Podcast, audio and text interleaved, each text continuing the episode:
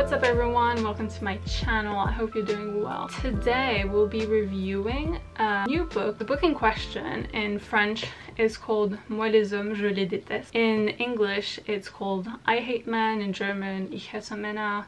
So it's going to be published in 17 different languages just because of its success in France and the ideas in it being, I don't know, attractive abroad, I guess. So I thought I'd make a review about it. It came to fame because a government official who heard about this book being published actually thought that it was an offensive title. So he reported it and because of the backlash that he got, the book actually got a lot of publicity that's how I heard about it. And yeah, so people started buying it. It sold 20,000 copies so far. And, um, and yeah, it's going abroad. I've decided to review it for your enjoyment. If you're curious about it, if you're curious about the ideas in the book but can't be bothered to read it, or if you're wondering whether you should read it, this video is here. So first, I'll present the contents of the book and then I'll give you my opinion about the ideas that she exposes, my favorite parts, the parts I didn't like so much. So without further ado, let's get into it. But first, I'd just like to say a quick word about the comments that I might be receiving below the video after it's been published. I won't tolerate comments that are irrelevant to the book, to the contents of the book, the contents of the video. You're allowed to disagree or agree with what I'm about to say with what Pauline Harmange says in her book. Comments that are not constructive or don't contribute in any way to the discussion will just be brushed off. Comments about the author's appearance, sex life, and other irrelevant things that do not pertain to the book or to the video, like the contents of my video I'm not interested. I'm not part of these feminists who are willing to take time and spend their energy debating people who are just stubborn and are only commenting for fun and to be provocative. So just bear in mind, if you post them, it's just a comment that's there in the comment count, but I'm not going to address it. So have fun. So anyways, without further ado, let's get into it. I'll present to you the key ideas chapter by chapter. Some might take a little longer than the others, but I really want the ideas to come across as clearly as possible. Bear in mind, I read this book in French, so everything is the work of my own translation. So in her book, she first discusses the concept of misandry. The book is called I Hate Men, so obviously misandry does go with that. The definition that she gives in the book is that misandry is a negative feeling towards men from simply being just wary to complete hostility towards men. She defines men here as being any cisgender man who's been socialized as such and who enjoys his male privilege without questioning it. Cisgender denotes or relates to a person whose sense of personal identity and gender corresponds to their birth sex. Throughout this first chapter, she also asks men to use their power and privilege to do good and help women rather than disturb the cause. Men should hold each other accountable for their actions and their words. So she asks men to do that. Pauline Harmange actually says it's a regular practice of feminism that makes women a more like realize the moral and physical violence inflicted on them as well as the aggressions and injustices that they're a victim of. And she says that there's a systemic issue at heart which is you know the patriarchy is a system and that it's not just like men usually like to frame it and some women who contribute to the patriarchy she says that it's not just in our minds, it's properly a systemic issue. Point number two, she discusses societal expectations for men. So in this part, she actually tells us that she's married to a man and it can seem hypocritical of her to call herself a misandrist while being married, loving a man and living with him, right? But she says that it would actually be very difficult for her if her and her husband were to separate or divorce for her to actually date men again. Just because of all the work that they've put into deconstructing what they had previously learned in well in society essentially. Like the role of men the role of women the expectations of these two roles. They've tried and they still work on it every single day to deconstruct all of that to have a more healthy relationship. And in that sense like she says it would be really just so difficult to go through that all over again. So she probably wouldn't date men again after that.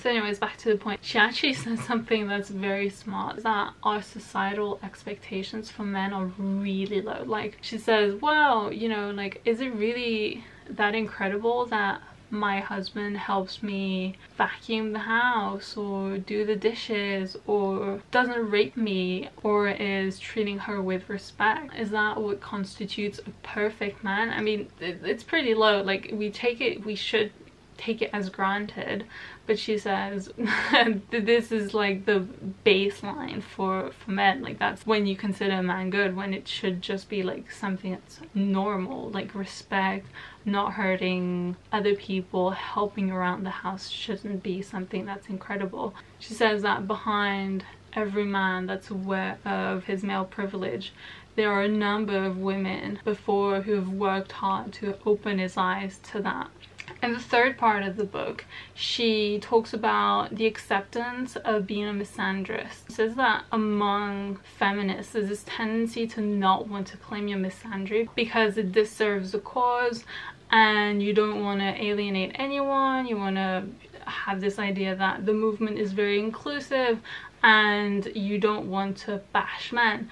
But the reality is, according to Pauline Harmange, is that you can claim that you're a misandrist and it's actually pretty empowering. Harmange really asked, do we really need the validation of people who criticize us for talking too loud, for speaking up about, you know, injustices and aggressions that we're victims of? Do we really need their validation and like their approval of our statements for our statements to be true? She questions whether men are really deserving of the efforts that women put out to integrate them when men aren't necessarily willing to deconstruct their privilege and understand the cause itself. So she says in that sense like there's no point in me not claiming to be a misandrist. Like i don't want to fit in the standard of this gentle and kind and understanding person who wants to be liked by everyone. No i'm claiming that i'm a misandrist because i disagree with this idea, like this toxic masculinity and what it's doing to our world. So I'm claiming, you know, loud and clear, I hate men. She states that the allies of feminism are really like the people who understand why misandrists exist and who are prepared to deconstruct their privilege and their behavior. In the next part, she explains the difference between misandry and misogyny. She says that misandry only exists in reaction to misogyny and that essentially there wouldn't be a need for misandry were it not for misogyny. Each movement's actions have consequences that are radically different. She says that misogyny essentially leads to sexual violence because the vast majority of sexual aggressions are committed by men. Not all victims are women, but almost all perpetrators are men. Moving on from that, Pauline Harmange goes on to explain where misogyny really stems from. She says that first it stems from physical violence against women, but when that's not it, she explains that it comes from what men do and don't do. For example, in the household, the women often more likely to take on the mental load from you know taking care of the kids to doing dishes and like chores etc they are the ones taking on responsibility for that and their partner won't necessarily think i can do that too. I'm going to help. And that's what we call mental workloads when like you as a woman have to always think about that. And then you'll have to go ask your partner the mental load that you get from like having to think oh can I ask him? How will he react? I don't want to bother him, etc. That's mental load and women tend to carry it way more than men. They also take on way more of the emotional work of the relationship. So that's like one part of what misandry stems from. And then there's also this criticism that she makes toward uh, the fact that men take up a lot of the public space. For example, manspreading. That's a typical example of monopolizing the public space. Now move out of the way on the street, like when you're walking in front of a man and you're you're both about to collide. Often the woman will move and the man will just continue on his trajectory. I mean, they can be so tiny, but it's actually really significant. Also, just when walking on the street that you have so I mean and this is really typical of, Fran uh, of France I find. I don't get that so much in the UK but people will just catcall you on the street. Like people I mean men they'll also make you feel really uncomfortable when walking in front of a cafe where they just sat down. Another thing Pauline Harmange talks about is that men often refuse to let women into the conversation. Even though women are in the conversation they might have their speech cut by other men or not have their their ideas heard or worse, they might have their ideas taken by the men in the room and then reused after. The last thing she states as an example of where misandry can stem from is sexist jokes. Honestly, such a big thing. She says when they laugh at sexist jokes, it's because they don't hurt anyone. They don't realize that actually it's really harmful to, to women because if you're making sexist jokes and that sort of becomes like subconsciously ingrained in the person's mind. Like the joke just about like women not being able to drive. Come on. Like really?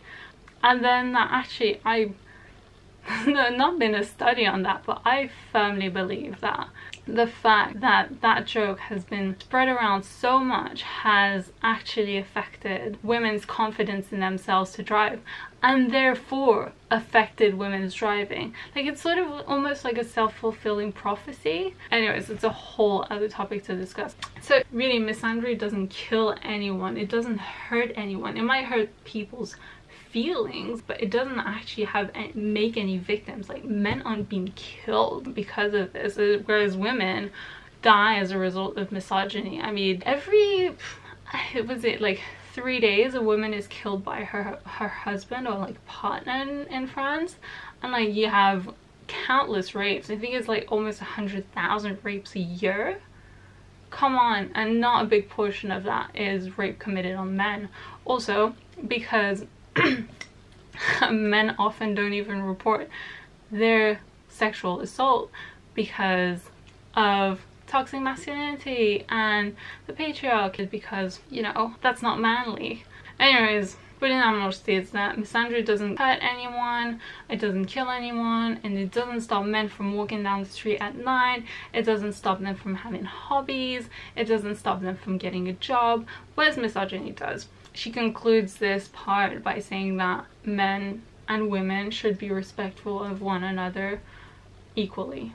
So in the fifth chapter, Pauline Harmange talks about the different socializations that boys and girls go through in childhood and how that affects their conflict handling in relationships in the future. She talks about how boys slash men are taught to be angry, like fight for something and not cry like a girl and women on the other hand are taught how to be gentle, kind, understanding to be passive and show emotion and that has an effect on how they view conflict in the future when they're in a relationship. Men don't accept criticism and will get angry whereas the woman who doesn't know how to handle her anger because she's never been taught how to will just become emotional because that's the only way her anger can come out and therefore will be criticized by her partner for being like too emotional dramatic. When women do manage to become you know angry they'll be labeled as violent and not being able to control themselves and then won't be listened to. So ultimately there's no way to be properly heard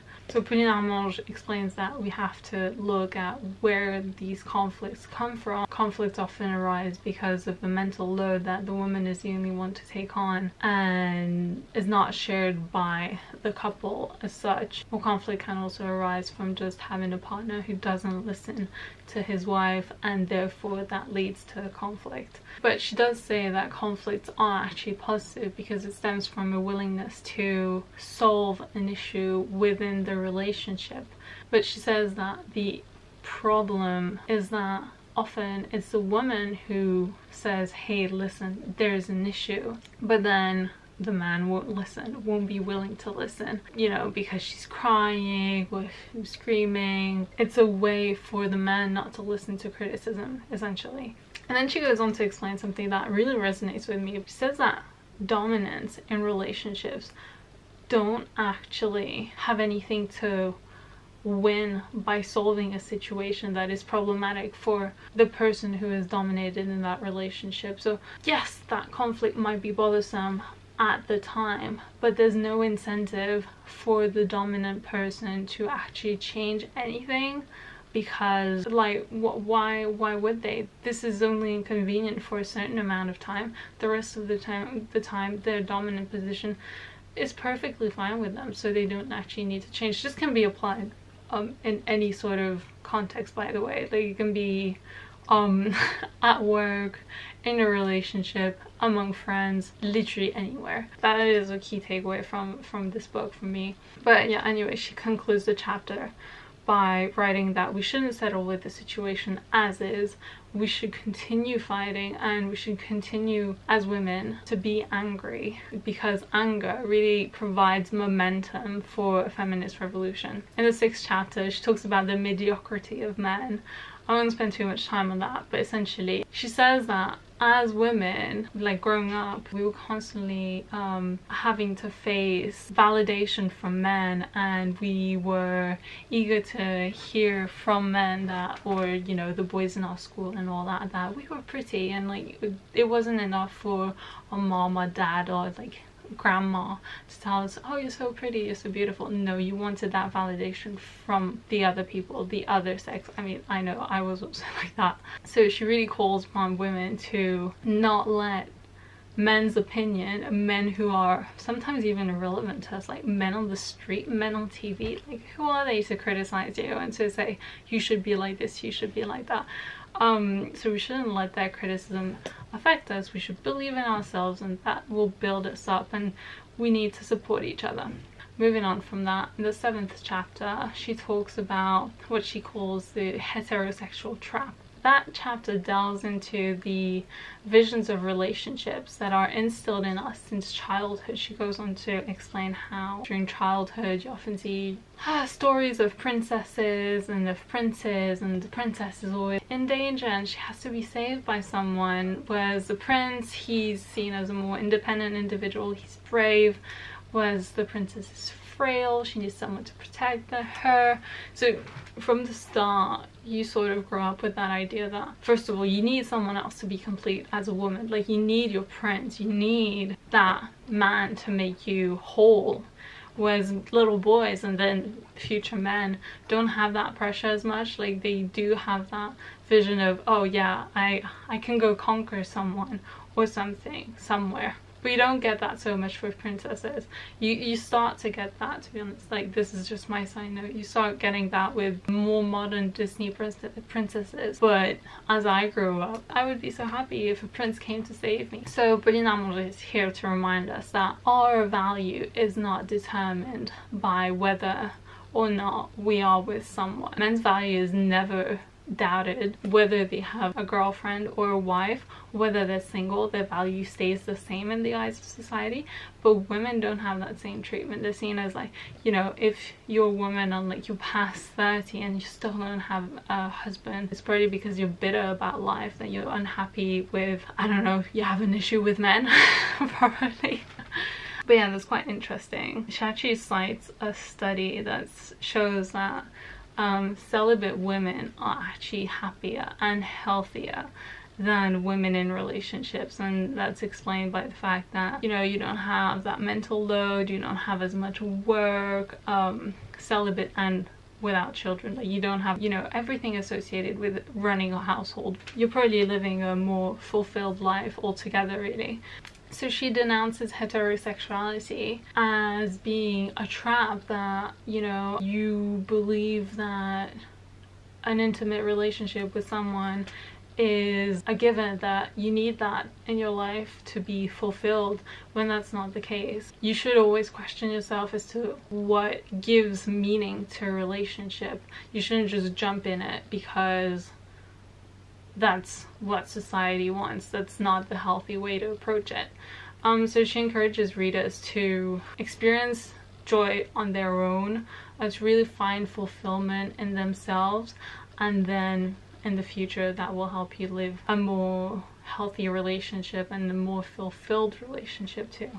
and she encourages specifically women to go out and like um reinforce your non-romantic relationships with people who will be a source of love and support in the um, almost final chapter, chapter 8, which talks about sorority. Pauline Harmange really stresses the importance of women sticking together, uh, vouching for themselves, believing in themselves, and she stresses the importance of putting women in our lives first as opposed to men because men don't need that to feel validated as much because society has just already told them, well, you can just be you and it's fine. They don't need to be that much more validated, to be comforted in their life choices and reassured in their values. She talks about the need um, for women to be able to see in each other um, a safe place where you know we can where we can support each other where we can confide in each other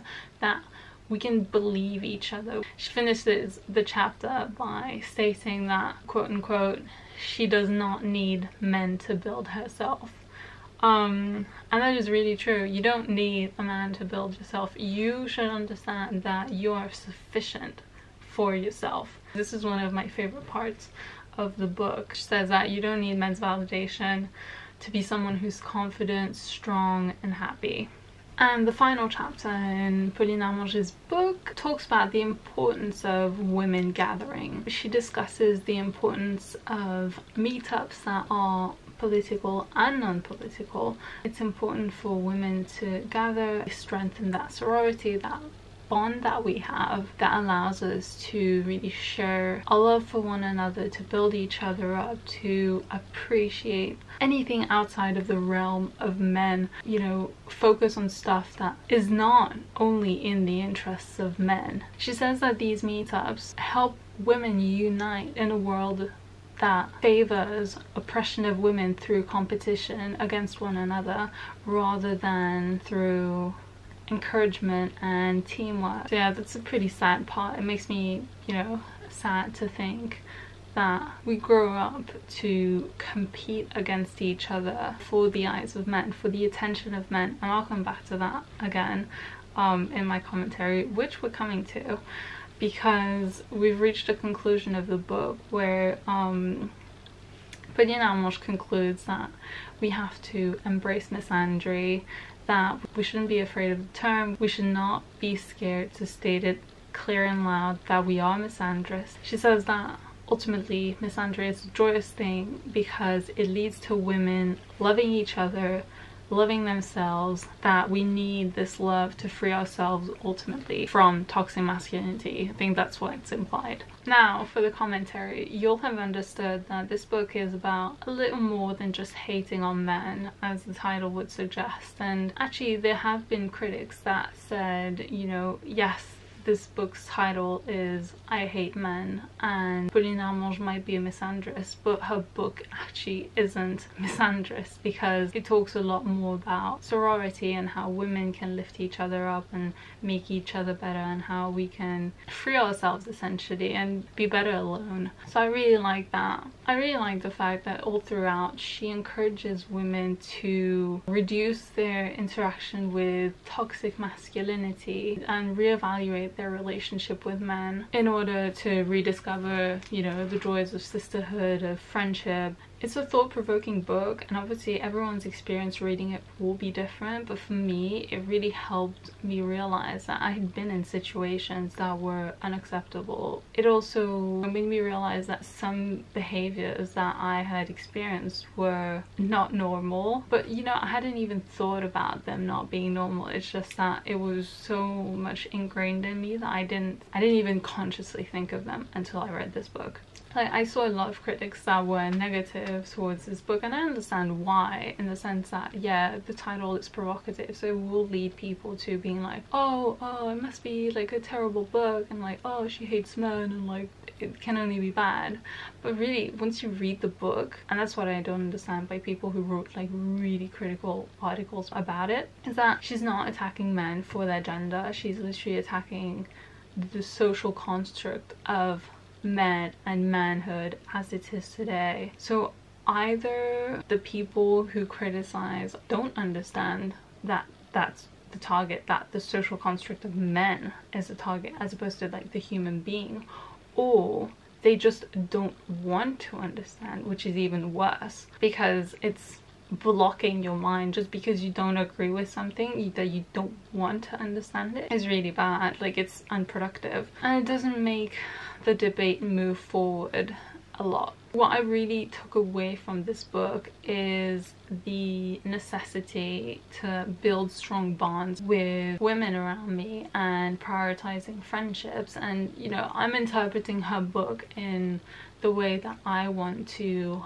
understand it also. And I'm sort of modifying. She she says like yeah you got to prioritize sorority and I completely agree. But I prioritize every single friendship over romantic relationships uh, in general so anyways like I really liked um, chapter that dealt with sorority and the last chapter of her book. What really struck me about this is that she really encourages women to stick with each other, to really be figures of support for each other. And this part really struck with me because for years I struggled with jealousy towards other women. I didn't necessarily show it, but like I would be critical. I would just become jealous so easily before I even was in a relationship and after I was in a relationship it was even more, it was exacerbated.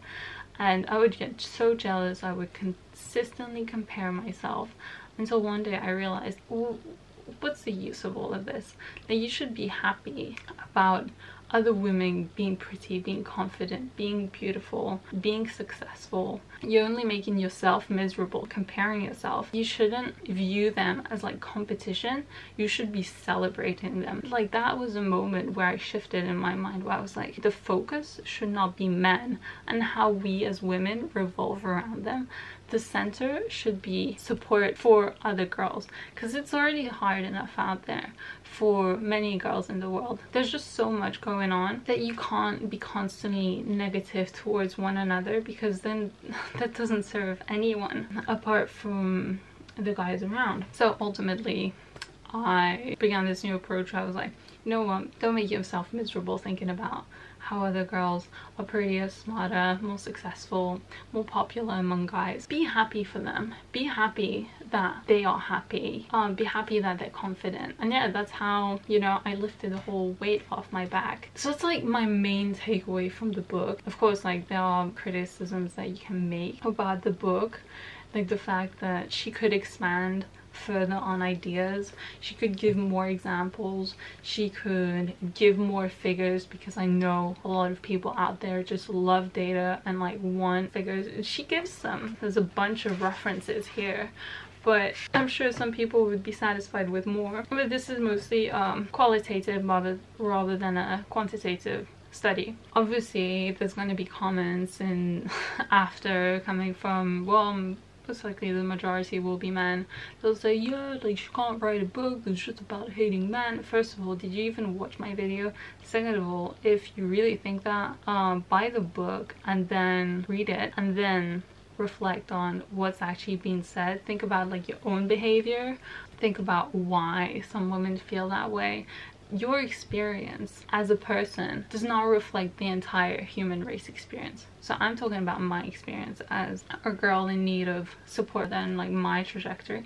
But like just because something doesn't affect you doesn't mean it's not affecting other people so you should bear that in mind when you read this book like your experience as a man is so much more different than than an experience that you would have as a woman and what you think isn't true isn't necessarily not true. I understand why this book caused quite a stir in france i think my country does have an issue with sexism and it's quite widespread. It's still tolerated whereas in other countries like my other country, the UK, I feel like there's a greater amount of respect for women and just generally speaking it's a better environment for for women there's greater equality and respect in between genders. Um then again experiences can differ from people to people country to country. It's so individual So let me know what you think. Like tell me which country you're from and what you think of uh, the situation over there. But yeah, I just wanted to make a quick note to say that I can't say that the men around me are bad. I'm lucky to be surrounded by people who are open to new ideas and constructive debates and discussions on a wide range of topics. Of course, beyond those discussions, you can still maintain your point of view, you can still disagree, so long as you're open to hearing the other person's point of view, their arguments, and actively listen to what they're saying, then it's okay. That's constructive, you know? So, yeah, anyways, I just wanted to wrap that up talking about my experience and the fact that just because your life is good in many ways doesn't mean that you still can't contribute to bettering other people's lives by fighting a bit for them. I'm just doing my part through a video like this, but there are many ways to do that. I hope you enjoyed this book. I hope the takeaways are interesting for you. Please leave a comment. Tell me what you thought, even if you didn't like it. I'm curious to hear what you didn't like. If you did like it, please leave a comment and tell me what you thought. And yeah, hopefully there'll be more videos like this or in a different format. I don't know. Not necessarily thinking of focusing solely on feminism on my channel, but I enjoy doing this. Don't forget to subscribe. Please leave a thumbs up if you liked it. And um, I'll see you next time. Bye.